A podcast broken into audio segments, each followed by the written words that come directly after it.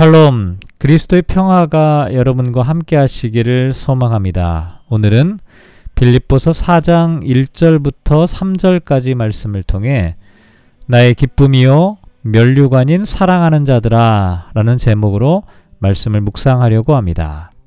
먼저 성경 말씀을 봉독합니다. 그러므로 나의 사랑하고 사모하는 형제들 나의 기쁨이요 면류관인 사랑하는 자들아 이와 같이 주 안에 서라. 내가 이오디아를 권하고 순두개를 권하노니 주 안에서 같은 마음을 품으라. 또 참으로 나와 멍해를 같이 한 내게 구하노니 복음에 나와 함께 힘쓰던 저 여인들을 돕고 또한 글레멘드와 그 외에 나의 동역자들을 도우라. 그 이름들이 생명책에 있느니라. 아멘. 빌립보서 4장에는 어, 빌립보 교회를 향한 사도 바울의 마지막 권면이 기록되어 있는데요. 먼저 1절 말씀을 보면 빌립보 성도들을 향해 나의 사랑하고 사모하는 형제들 이렇게 부릅니다. 이것은 사도 바울과 빌립보 교회 성도들 사이의 관계가 어떠했는지를 단적으로 보여주는 표현이라고 할 수가 있는데요. 바울은 빌립보 교회 성도들을 사랑했을 뿐만 아니라 진한 그리움으로 사모하고 있었습니다. 또한 바울은 빌립보 교회 성도들을 나의 기쁨이요 면류관이라고 말하는데요. 빌립보 교인들을 기쁨이라고 말하는 이유는 단순히 얼굴과 이름을 아는 정도가 아니라 목숨을 걸고 함께할 영원한 관계라고 생각했기 때문에 이들과 함께 있지 못하고 멀리서 그리워하는 것만으로도 바울에게는 기쁨이 된다라고 말하는 것입니다. 그리고 면류관이라고 하는 것은 올림픽과 같은 운동 경기에서 마지막 시상식에서 수여하는 월계관을 의미하는데요. 빌립보 성도들이 장차 하나님 앞에서 받게 될 영광의 면류관과 같다는 의미로 면류관이라는 말을 하고 있는 것입니다. 아, 그런데 이와 같은 어, 호칭이 끝나고 난 다음에 2절에 보면 내가 이오디아를 권하고 순두개를 권하노니 주 안에서 같은 마음을 품으라 이렇게 말합니다.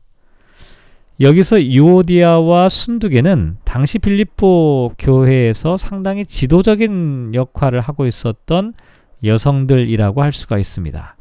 그래서 두 사람에게 권면을 하게 된 것인데요. 문제는 두 사람이 사이가 좋지 않았기 때문에 중요한 일을 처리할 때마다 사사건건 충돌했던 것으로 보입니다. 그래서 사도 바울이 두 사람의 이름을 꼭 집어서 이제 그만 싸우고 같은 마음을 품으라고 말하는 것입니다. 근데 사실 이렇게 직접적으로 두 사람의 이름을 거론하는 것은 예, 흔치 않은 일이고 어, 상당히 부담스러운 일이었을 것으로 생각해 볼 수가 있습니다. 왜냐하면 사도 바울이 빌립보서를 기록하면서 긍정적인 평가를 받는 사람들에 대해서는 그 이름을 스스럼 없이 말했지만 부정적인 일을 언급하는 데 있어서는 그 이름을 직접적으로 언급한 경우가 거의 없기 때문입니다. 예를 들면 2장 22절을 보면 디모데의 연단을 너희가 안 하니 자식이 아버지에게 함같이 나와 함께 복음을 위하여 수고하였다 라고 말하는데요. 여기는 긍정적인 의미를 나타내기 때문에 디모데의 이름을 직접 거론하고 있습니다. 그리고 또 2장 25절을 보면 에바브로디도를 너희에게 보내는 것이 필요한 줄로 생각하노니 그는 나의 형제요 함께 수고하고 함께 군사된 자요 너희 사자로 내가 쓸 것을 돕는 자라 이렇게 말합니다. 여기서도 에바브로디도의 이름을 직접 거명하면서 그가 사도 바울을 돕는 사람이라고 말하고 있습니다. 하지만 빌립보서 1장 15절 말씀에 보면 어떤 이들은 투기와 분쟁으로 이렇게 말합니다. 투기와 분쟁을 일으키는 사람들이 있었는데 그들의 이름을 나타내지 않고 그저 어떤 이들 썸이라고 표현하였던 것입니다. 또 1장 17절 말씀에도 보면 그들은 나의 매임에 괴로움을 더하게 할 줄로 생각하여 순수하지 못하게 다툼으로 그리스도를 전파하느니라 라고 말하고 있는데요. 여기서도 빌립보 교회 성도들 가운데 어떤 사람들을 그저 그들로 이렇게 네, 거론을 하고 있습니다. 그런데 오늘 본문에서는 두 여인의 이름을 직접 거론하면서 권면하고 있는데요. 아마도 그 이유는 바울이 두 여인에 대하여 깊은 신뢰를 갖고 있었기 때문이라고 할 수 있고요. 또 두 여인도 사도 바울의 권면을 충분히 받아들일 수 있을 만큼 성숙했던 것으로 우리가 생각을 해볼 수가 있습니다. 또한 3절을 보면 바울은 빌립보 교회 성도들을 향해 쉽게 꺼내기 어려운 요구도 주저한, 주저하지 않고 말하고 있는데요. 또 참으로 나와 멍해를 같이 한 내게 구하노니 복음에 나와 함께 힘쓰던 저 여인들을 돕고 또한 글레멘드와 그 외에 나의 동역자들을 도우라 그 이름들이 생명책에 있느니라 라고 말합니다.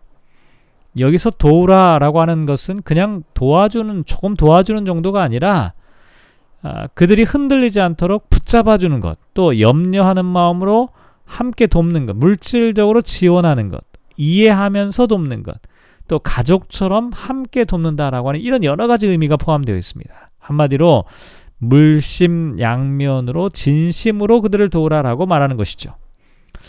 그런데 또한 사도 바울은 빌립보 교회 성도들에게 글레멘드와 바울의 동역자들도 도우라라고 말하는데요.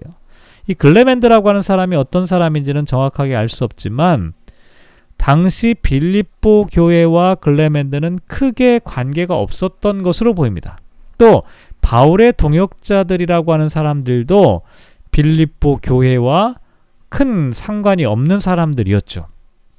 그런데도 바울은 이들을 도우라 라고 말합니다.